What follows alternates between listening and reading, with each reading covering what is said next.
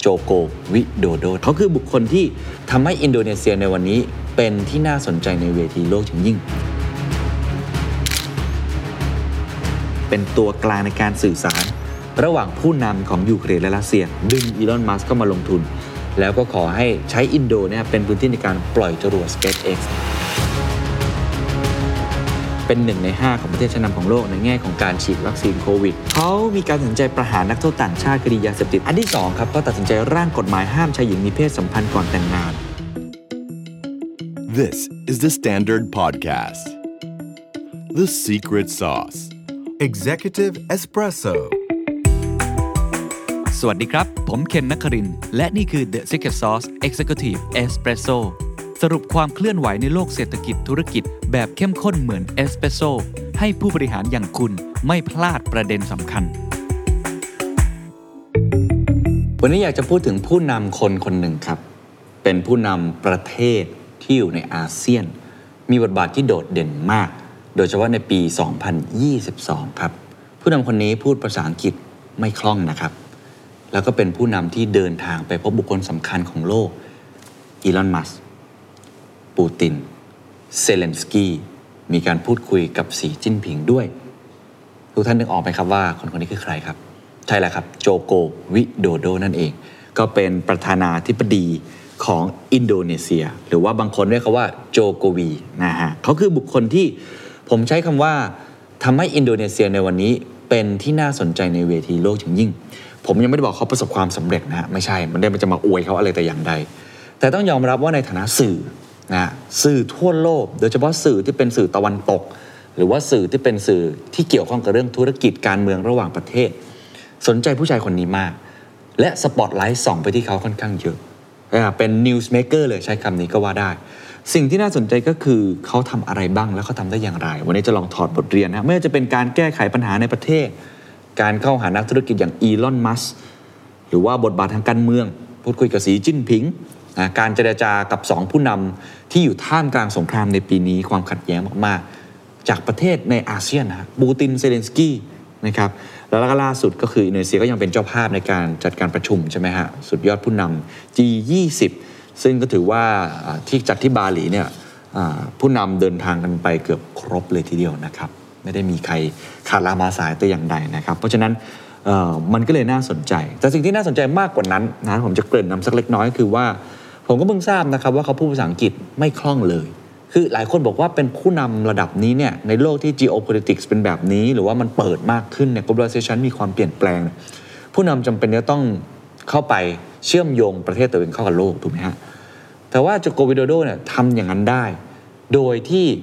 ภาษาเขาก็ไม่ได้เชี่ยวชาญเก่งกาจขนาดนั้นนะคือมันไม่ได้จำเป็น เขาทำลายกำแพงภาษาได้อย่างไร อะแสดงว่าอันนี้มันไม่ใช่เรื่องของที่เป็นข้อจำกัดนะ ผมอยากจะเล่าประวัติของเขาเบื้องต้นก่อนละกัน เพราะจริงๆ เรารู้จักกับเขามานานแล้วนะฮะ ผมก็เห็นเขาในข่าวมาพอสมควรแล้วนะครับคุณโจโกวิดโดเนี่ยเป็นประธานาธิบดีคนที่ 7 ของอินโดนีเซียนะครับแล้วก็เป็นคนแรกที่ไม่ได้มาจากชนชั้นนำหรือว่ามียศมีตำแหน่งในวงการทหาร เหมือนอย่างประธานาธิบดีคนก่อนๆทั้ง 6 คน เขาเติบโตมาจากครอบครัวชนชั้นกลาง ที่มีพ่อเป็นช่างตัดฟืน แล้วก็จบการศึกษาด้านป่าไม้ ก่อนที่จะเปิดบริษัทเกี่ยวกับธุรกิจเฟอร์นิเจอร์ ความน่าสนใจของเขาก็คือจากนักธุรกิจธรรมดาก้าวสู่วงการการเมืองครับในปี 2548 เริ่มจากการเป็นนายกเทศมนตรีในเมืองที่เป็นบ้านเกิดก็คือเมืองโซโล จากนั้นก็ก้าวขึ้นมาเป็นผู้ว่ากรุงจาการ์ตา เมืองหลวงของอินโดนีเซียนั่นเอง แต่นั่งเก็อีได้เพียงแค่ 2 ปีครับประชาชนก็เรียกร้องให้ลงสมัครเป็นประธานาธิบดีจนชนะการเลือกตั้งได้ในที่สุดนะครับ ตอนที่ชนะการเลือกตั้งผมจำได้คนเปรียบเทียบเขากับทางบารักโอบามาอะไรแบบนี้ก็รูปร่างหน้าตาก็อาจจะมีความคล้ายคลึงด้วยนะครับแต่ว่าตอนนั้นมันเหมือนเป็นความหวังอะในการเปลี่ยนแปลง change อะไรแบบนั้นนะครับ คุณกมลกมลตระกูลครับนักวิชาการอิสระ ได้เขียนบทความวิเคราะห์ไว้ส่วนหนึ่งครับว่าชีวิตของคุณโจโกวีเนี่ยเป็นชีวิตที่มีอะไรน่า Amazing เต็มไปหมดเลย จากคนธรรมดาสามัญสามารถก้าวขึ้นมาเป็นประธานาธิบดีของคนอินโดนีเซียได้ ประเทศที่ทหารมีบทบาทมากมายเหลือเกินนะครับในการปกครองแล้วก็บริหารประเทศ การที่คนธรรมดาสามัญชนก้าวขึ้นมาเป็นประธานาธิบดีได้ นับว่าเป็นเรื่องน่าทึ่ง แล้วใช้เวลาเพียงแค่ 10 กว่าปี น่าทึ่งกว่านั้นอีก เราลองเข้าไปดู Instagram นะฮะของคุณโจโกวิดโดมานะฮะ IG ของเขาเนี่ยมีผู้ติดตามมากถึง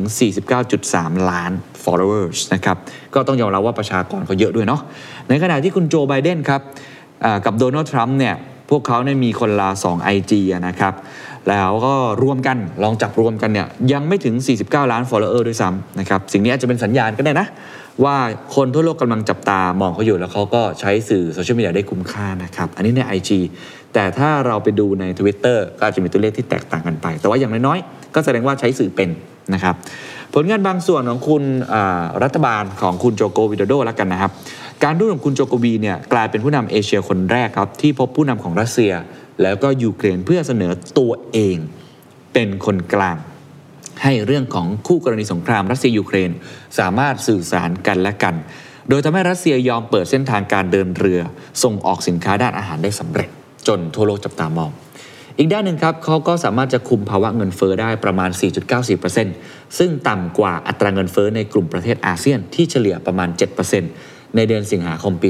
2022 อันนี้ผมแอบเล่าเป็น side story ให้ฟังบังเอิญได้ไปฟังเวทีแบงค์ชาติ แล้วก็มีผู้ว่าแบงค์ชาตินะครับของทางอินโดนีเซียมาพอดีเขาบอกว่าวิธีการในการจัดการของเขาเรื่องของเงินเฟ้อเขาไม่ได้ดำเนินนโยบายเรื่องการเงินอย่างเดียว แต่เขาใช้เรื่องของ fiscal policy ด้วย ก็คือนโยบายทางการคลังมาร่วมด้วย เพราะเขาทำงานคู่กัน คือผู้ว่าแบงก์ชาติของอินโดผู้ชัดเจนว่าต้องทำงานคู่กัน ก็มีเรื่องของการซับซิดีค่าพลังงานไฟฟ้าอะไรก็ว่ากันไป แต่เขาต้องงานคู่กัน ซึ่งก็ต้องบอกว่ามันมันไม่ได้มีผิดและถูกนะฮะแต่มันเป็นมุมมองที่แตกต่างกัน ถ้าเป็นฝั่งของแบงก์ชาติในฝั่งยุโรป อเมริกาก็จะค่อนข้างเชื่อนะครับว่านโยบายทางการเงินหรือ monetary policy เป็นนโยบายที่ก็สำคัญแล้วก็ต้อง independent การทำงานร่วมกันก็ต้องมีเส้น จะทำกันแบบไหนก็ต้องพูดคุยกัน อย่างน้อยเป็นไปในทางเดียวกัน ไม่ให้เหมือนกับสหราอาณาจักรที่เห็น แต่ว่าของอินโดนีเซียทำงานคู่กันเลยนะซึ่งอันนี้ก็เป็นตัวอย่างหนึ่งซึ่งผมคิดว่าก็น่าเรียนรู้แล้วกันนะครับ อีกอย่างหนึ่งที่ตอนนี้อินโดนีเซียถือว่าเป็นดาวเด่นมากในภูมิภาคอาเซียนเลยนะครับ ก็ถือได้ว่าเป็นหนึ่งใน ผมไม่แน่ใจว่าจะใช้คำว่าคู่แข่งได้หรือเปล่านะ แต่ว่าก็มีบทบาทสำคัญมาก เช่นเดียวกันเรื่องของ EV นะครับเพราะว่าเขามีแร่ชนิดหนึ่งที่เรียกว่าแร่นิกเกิลก็ถือว่าเป็นส่วนประกอบสำคัญของแบตเตอรี่ การเก็บภาษีส่งออกแร่นิกเกิลครับเป็นหนึ่งในวัตถุดิบสำคัญที่ใช้ในการผลิตแบตเตอรี่รถยนต์ไฟฟ้า ตอนนี้อินโดนีเซียกำลังอยู่ระหว่างการพิจารณานะครับหากสำเร็จอินโดนีเซียจะได้ประโยชน์จากราคาแร่นิกเกิลที่สูงขึ้นในตลาดโลกอะนี่คือทั้งหมดนะฮะของผลงานคร่าวๆทีนี้เราลองมาดูกันดีกว่าครับว่าผู้นำในวัย 61 ปีเนี่ยเขากลายเป็นผู้นำที่ทั่วโลกจับตาได้อย่างไร เรามีบทเรียนให้ทุกท่านลองเรียนรู้เพิ่มเติม แล้วก็ย้ำอีกครั้งไม่ได้มาอวยนะฮะ ลองมาเห็นว่าเขาทำอะไรมากกว่า บางทีก็มีข้อเสีย บางทีก็มีจุดอ่อน แน่นอน ทุกคนไม่ได้เก่งไปทุกอย่างอยู่แล้ว แต่เราลองเรียนรู้ไปพร้อมๆกัน บทเรียนที่หนึ่งครับ การใช้การทูตแบบประโยชน์ส่วนรวมเป็นที่ตั้ง ต้องขอเกรินก่อนนะฮะว่า คุณโจโกวิโดโดเนี่ยพูดในงานประชุม G20 ว่า เราเห็นตรงกันว่าสงครามมีผลกระทบเชิงลบต่อเศรษฐกิจโลก และการจะฟื้นฟูเศรษฐกิจโลกนั้น จะเป็นไปไม่ได้เลย หากยังไม่มีสันติภาพ นี่คือวาทที่เขาพูด ฟังดูก็สวยดีครับ แล้วก็ต้องบอกทุกคนก็พูดอย่างนี้แหละครับ ไม่ได้มีอะไรเป็นพิเศษ แต่สิ่งที่น่าสนใจก็คือการทูตที่น่าจับตามองของเขานั่นเองครับเขาตัดสินใจเข้าไปเจรจาเป็นตัวกลางในการสื่อสาร ระหว่างผู้นำของยูเครนและรัสเซีย ถามว่าทำไมเขาถึงเป็นกาวใจให้สองประเทศนี้ได้ ลองคิดภาพลองคิดภาพ หลายคนก็ตั้งคำถามเรื่องนี้เหมือนกันว่า ประเทศไทยทำได้ไหมเออ ทำไมประเทศในแถบอาเซียนที่หลายคนบอกว่า ไม่ได้อยู่ในเรดาร์ไม่ได้เป็นมหาอำนาจถึงทำได้ แบบนี้ฮะต้องบอกว่าเขาใช้เงื่อนไขของตัวเขาหนึ่งปีนี้เขาเป็นประธาน G20 ครับอ่ามันมีมันมีอำนาจนะประธาน G20 เนี่ยซึ่งการประชุมครั้งนี้จำเป็นต้องหาเรื่องเรื่องวิกฤต เรื่องพลังงานเรื่องอาหารและรัสเซียเองครับ ก็ถือว่าเป็นหนึ่งในประเทศสมาชิก G20 ดังนั้นหากสงครามยังไม่ยุติ ปัญหาต่างๆ จะแก้ไขไม่ได้ นี่เป็นเหตุผลที่ครับที่ทำให้โจโกโดเลือกที่จะเดินทางไป แล้วก็สำหรับผมมันเป็นวีซ่าของเขาด้วยนะครับผมมีบทความจากคุณสุทธิชัยหยุ่นนะครับวิเคราะห์ได้น่าสนใจมากนะครับขออนุญาตยกมาเล่าให้กับทุกคนฟังต่อนะครับเขาบอกว่าการทูตสไตล์โจโกวีแห่งอินโดนีเซียเนี่ยมาเหนือเมฆเพราะว่าทางโจโกวิโดโดกลายเป็นผู้นำเอเชียคนแรกครับที่พบผู้นำของรัสเซียและยูเครนเพื่อเสนอตัวเองเป็นตัวกลาง ให้คู่กรณีสงครามยูเครนสามารถสื่อสารกันและกัน แล้วก็นำไปสู่การเจรจาสันติภาพ จะได้ผลแค่ไหนอันนี้ต้องติดตามกันต่อไปนะครับ แต่อย่างน้อยผู้นำของประเทศในอาเซียนคนนี้ครับแสดงบทบาทในเวทีระหว่างประเทศ ได้อย่างโดดเด่นเหนือความคาดหมายอาจจะมากกว่าต่างประเทศในยุโรปด้วยซ้ำเหตุผลสำคัญนะฮะต้องบอกอย่างนี้ครับว่าทั้งปูตินและเซเลนสกี้เห็นแล้วครับว่าอินโดนีเซีย เป็นประเทศที่เป็นกลางพอสมควร ไม่เหมือนกับผู้นำในยุโรปหลาย ๆ ชาติ ที่บินไปทั้งกรุงเคียฟและมอสโก เพื่อทำหน้าที่เป็นกาวใจเหมือนกัน แต่ส่วนใหญ่ถูกมองว่ามีผลประโยชน์ทับซ้อนอยู่ข้างหลัง ดังนั้นครับการที่เขาทำตัวเป็นเหมือน honest broker หรือว่าเป็นกาวใจคนกลางผู้ซื่อสัตย์ที่ไร้วาระซ่อนเร้นเนี่ยมันก็ได้รับการต้อนรับที่อบอุ่นจากทั้งสองฝั่งได้ แน่นอนครับ หลายคนก็พอจะเห็นนะเป้าหมายหลักของโจโกวี ก็คือเพื่อจะขานอำนาจของตะวันตก ที่กดดันไม่ให้อินโดเนี่ยเชิญปูตินไปร่วมประชุมสุดยอดของ G20 ที่เกิดขึ้นที่บาหลีนะครับ ซึ่งต้องบอกว่าเขาขอปรึกษาหารือกับทางตะวันตกก่อนว่าเขาจะไปพบผู้นำยูเครนและรัสเซีย เพื่อที่จะพูดเรื่องที่จะปล่อยให้เรือสินค้า ส่งมอบธัญพืชปุ๋ยและวัตถุดิบอื่นๆ ไปยังประเทศต่างๆ ที่กำลังเดือดร้อนเพราะสงครามได้อย่างไร ดูการให้เหตุผลของเขาครับเขาให้สัมภาษณ์กับสำนักข่าวบลูมเบิร์กแบบนี้ ผมไปเคียฟ และคุยกับประธานาธิบดีเซเลนสกี้หนึ่งชั่วโมงครึ่ง หลังจากนั้นเขาก็ไปที่มอสโกรัสเซีย เพื่อพบกับปูตินสองชั่วโมงครึ่ง ผมต้องการดูว่ามีพื้นที่ไหนที่เราสามารถคุยกันได้ หลังจากการประชุม เพื่อให้เราสามารถพูดคุยกันได้ทุกที่ แต่ผมเห็นว่ามีโอกาสน้อยนะฮะดังนั้นผมจึงไปหารือประเด็นต่างๆ เช่น วิกฤตอาหารและประธานาธิบดีเซเลนสกี้ก็กล่าวว่า เราส่งออกไม่ได้ เพราะไม่มีการรับประกันความปลอดภัย ในการส่งสินค้าจากท่าเรือโอเดซาไปยังอิสตันบูลนั่นคือข้อความที่ผมส่งไปถึงปูติน และเขากล่าวว่าจะรับประกันความปลอดภัยสำหรับเรือที่จะเข้ามาในอย่างโอเดซานั่นเอง ผู้นำรัสเซียครับก็เลยยืนยันกับเขานะครับว่าต้องการจะบรรเทาเรื่องของวิกฤตอาหารโลกหรือความมั่นคงทางอาหารเช่นกัน เพื่อแก้ปัญหาเรื่องของวิกฤตห่วงโซ่อุปทานหรือ supply chain ที่เกิดขึ้นจากเรื่องของสงครามยูเครน เพราะฉะนั้นเขาก็เลยยืนแถลงข่าวร่วมกับปูตินที่กรุงมอสโกนะครับบอกอย่างนี้ว่า ผมรู้สึกซาบซึ้งใจอย่างยิ่งที่ปูตินกล่าวไว้ก่อนหน้านี้ไว้แล้วว่า ท่านจะรับประกันความปลอดภัยสำหรับเสบียงอาหาร และปุ๋ยที่จะจัดส่งจากรัสเซียและยูเครน นี่ถือเป็นข่าวดีของมวลมนุษยชาติ นอกจากนี้ครับผมยังสนับสนุนความพยายามของสหประชาชาติ ในการฟื้นฟูการส่งสินค้าอาหารและปุ๋ยของรัสเซีย และสินค้าจากยูเครนในเรื่องของอาหาร กลับเข้าสู่ห่วงโซ่อุปทานอีกครั้ง ต้องบอกว่าอันนี้เป็นภารกิจด้านการทูตของผู้นำอินโดนีเซีย ที่เป็นการตอกย้ำนะครับว่าคำว่า geopolitics หรือภูมิรัฐศาสตร์นั้นมองข้ามทวีปจากอาเซียนไปสู่สงครามยูเครนมันเกี่ยวกันได้ เช่นเดียวกัน เพราะมันมีเรื่องของ supply chain และตรงนี้คือข้อได้เปรียบของทางโจโกวิโดโดนักวิเคราะห์มองการเจรจาครั้งนี้บทบาทอย่างไรบ้างนิวยอร์กไทมส์ครับวิเคราะห์ว่าในท้ายที่สุดครับโจโกวิโดโดก็ไม่ได้ทำการเปลี่ยนแปลงที่ยิ่งใหญ่มากนัก นักวิเคราะห์บางส่วนมองว่าการไปเจรจาครั้งนี้ก็เป็นแค่เกมการทูตที่เป็นไปเพื่อหวังผลประโยชน์ของประเทศตัวเอง นี่คือฝั่งตะวันตกบางเจ้าก็มองว่าไม่เห็นจะมีอะไรเลยนะผมพยายามรวบรวมความเห็นให้เห็นที่หลากหลายนะครับ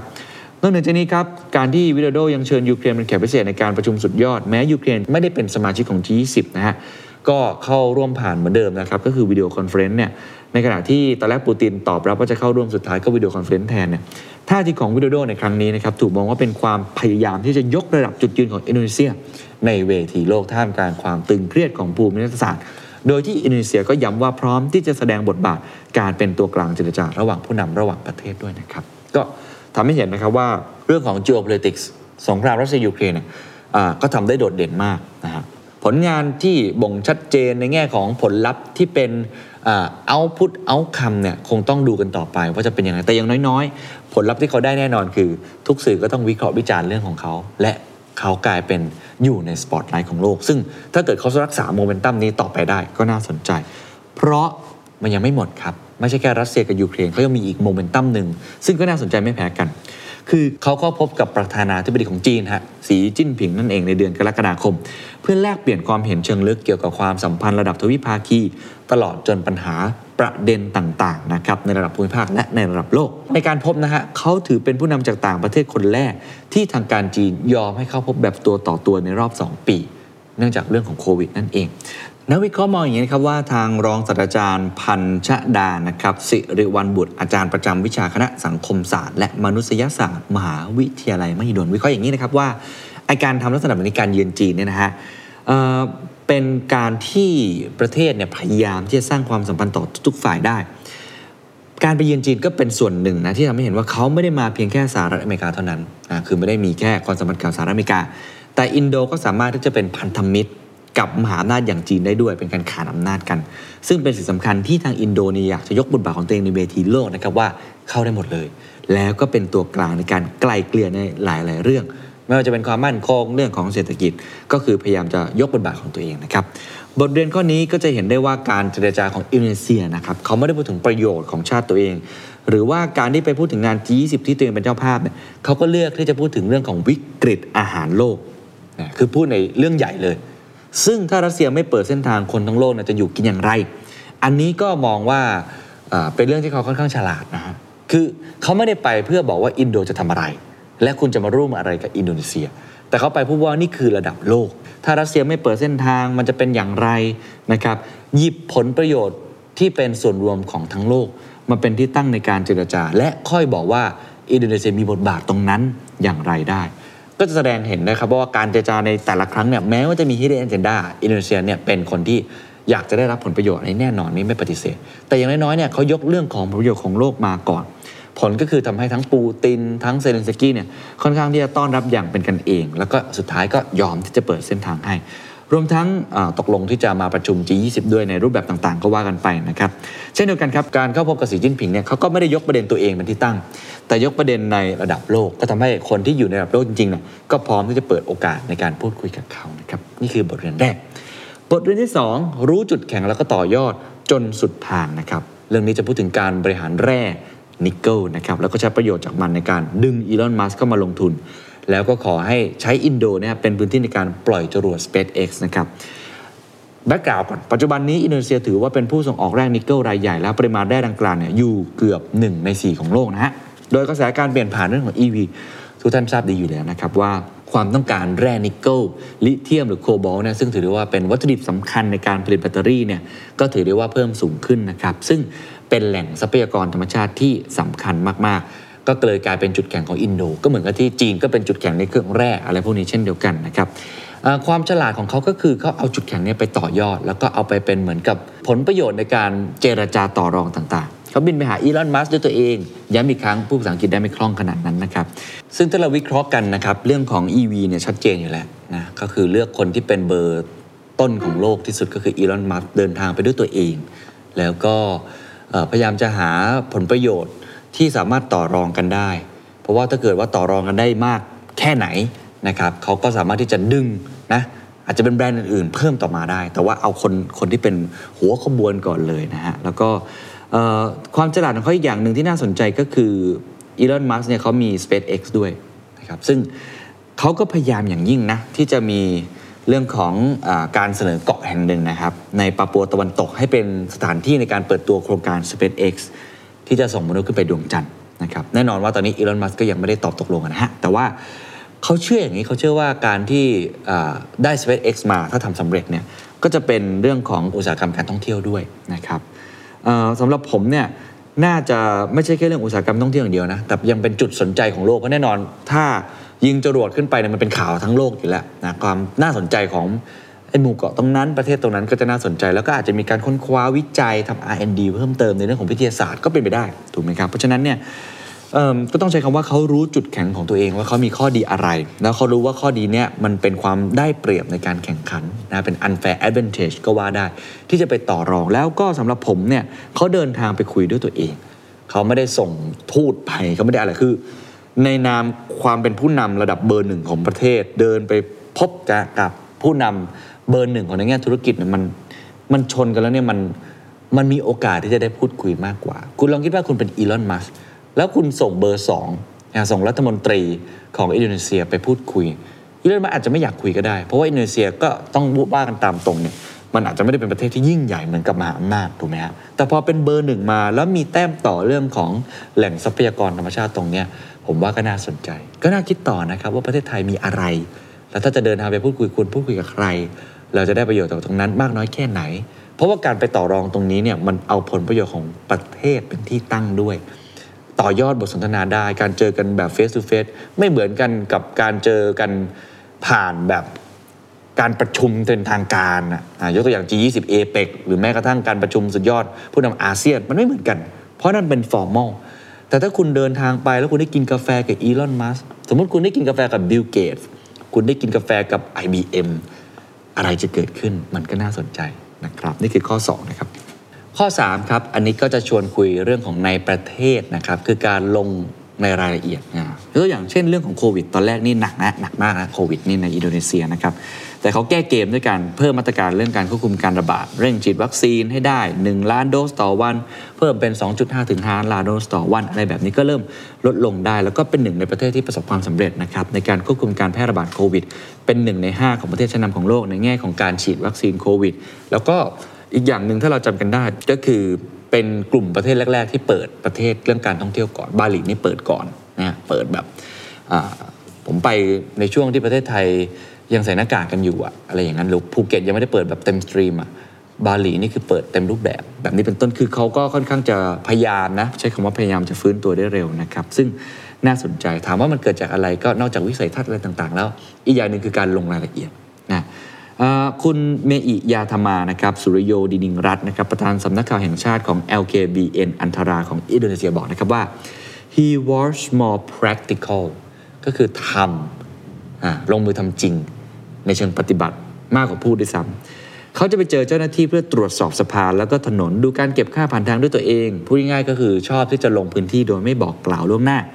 อาจารย์ประจักษ์ก้องกิรติเคยได้วิเคราะห์ไว้นะครับว่าโจโกวีนะฮะเติบโตจากการเลือกตั้งทางตรง เป็นคนที่อยู่นอกแวดวงชนชั้นทางการเมือง ภาพลักษณ์ค่อนข้างติดดิน เป็นผู้นำของประชาชนอะไรแบบนั้นนะครับที่สัมผัสได้เขาถึงรากหญ้าโดยรวมไปถึงการหาเสียงแบบที่เขาเรียกว่าบลูสกันของโจโกวีที่ปลอมตัวเป็นประชาชนธรรมดา เพื่อทดสอบการให้บริการของข้าราชการ อันนี้ก็ถือได้ว่าทำให้เขามันค่อนข้างเข้าถึงประชาชน โจโกวีเคยให้สัมภาษณ์นะครับบอกไว้ครับว่า This means detail not only micro but details and going to the spot of the problem คือนี่คือรายละเอียดนะไม่ใช่แค่เรื่องเล็กๆนะแต่การลงรายละเอียดไปเรื่องของต้นตอของปัญหาต้องหาให้เจอด้วยนะครับทางคุณโจโกวียังมองด้วยว่าการทูตนะสำคัญซึ่งไม่เฉพาะในระดับมหาภาคเท่านั้น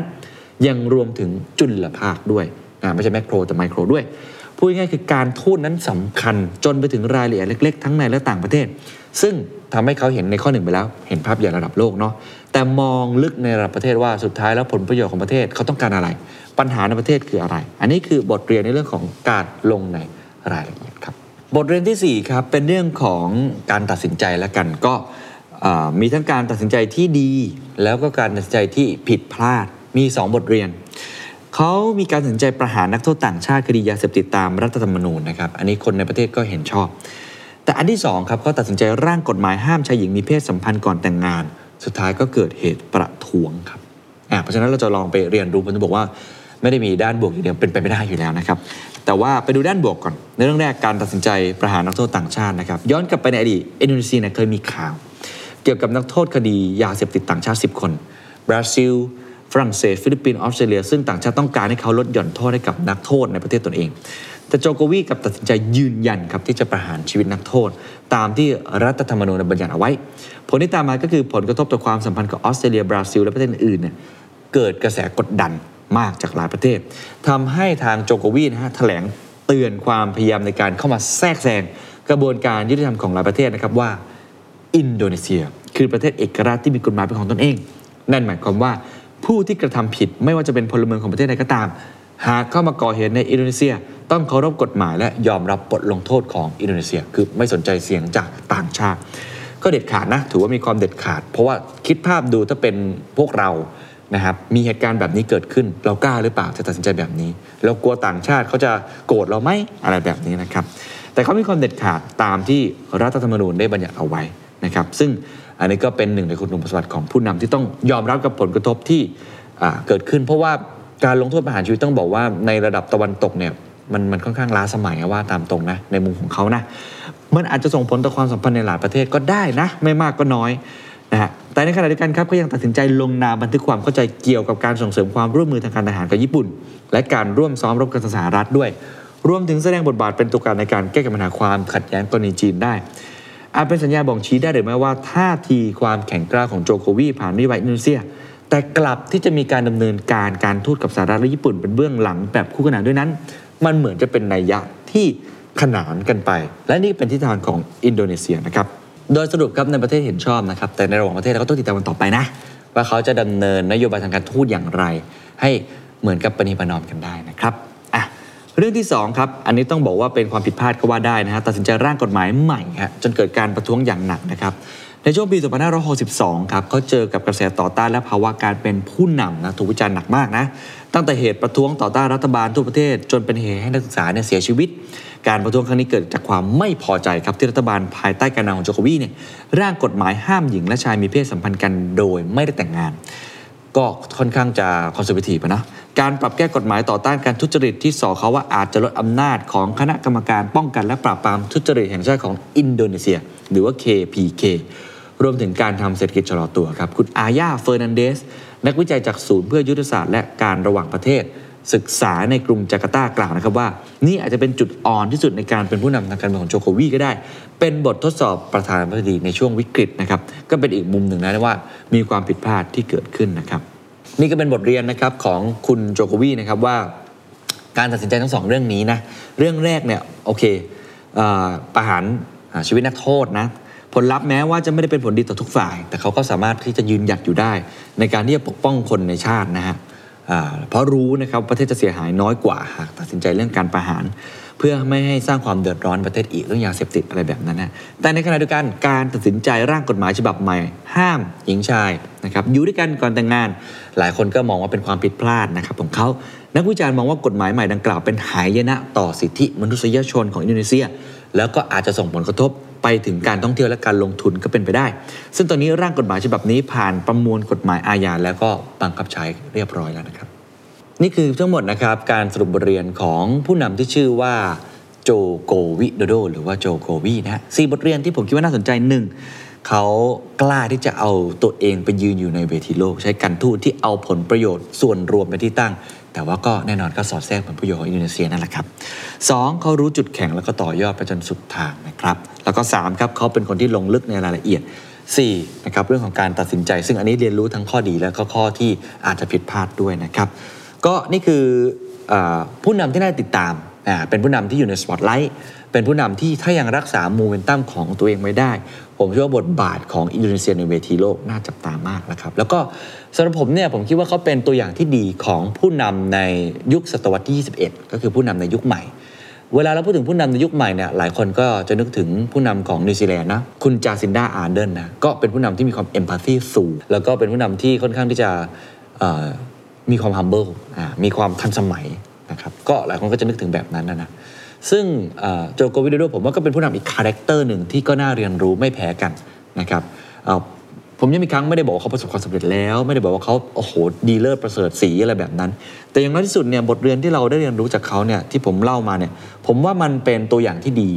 นะฮะในการวางบทบาทของตัวเอง ย้ำอีกครั้งผมไม่ได้บอกเขาทำได้ดี แต่เขาวางโรของตัวเองหรือบทบาทของตัวเอง เขารู้ว่าประเทศของเขาต้องการอะไร แล้วเขารู้ว่าปัจจุบันนี้ ถ้าเราไม่ได้เป็นประเทศที่ปิด มาก ๆ แล้วก็โอ้โหมีกำลังซื้อในประเทศสูงมากเลยอยู่ได้ด้วยตัวเองอย่างนั้นนะฮะยังไงสุดท้ายตอนนี้เรื่องของภูมิรัฐศาสตร์ geopolitics เป็นเรื่องที่สำคัญอันนี้อันดับที่หนึ่งที่ผมคิดว่าเขารู้ และเขาพยายามวางบทบาทตรงนั้นสองเขารู้แล้วครับว่าผู้นำในยุคสมัยใหม่ ไม่สามารถคิดเองเออเอง แล้วตัดสินใจแบบท็อปดาวได้อย่างเดียว แต่ต้องฟังต้อง bottom up ต้องมีความถ่อมตัว ไม่ว่าจะตั้งใจหรือไม่ตั้งใจแต่อย่างน้อยต้องลงลึกในรายละเอียด และรับฟัง Public เพื่อเอามาสร้างเป็น policy มากขึ้น อันนี้น่าจะเป็นการวางบทบาท การวาง role การวางหน้าที่และความรับผิดชอบที่เป็นกึ่งการ redefine หรือนิยามใหม่ของความเป็นผู้นำที่น่าจับตาเป็นอย่างยิ่งของคุณโจโกวิโดโดครับ สวัสดีครับ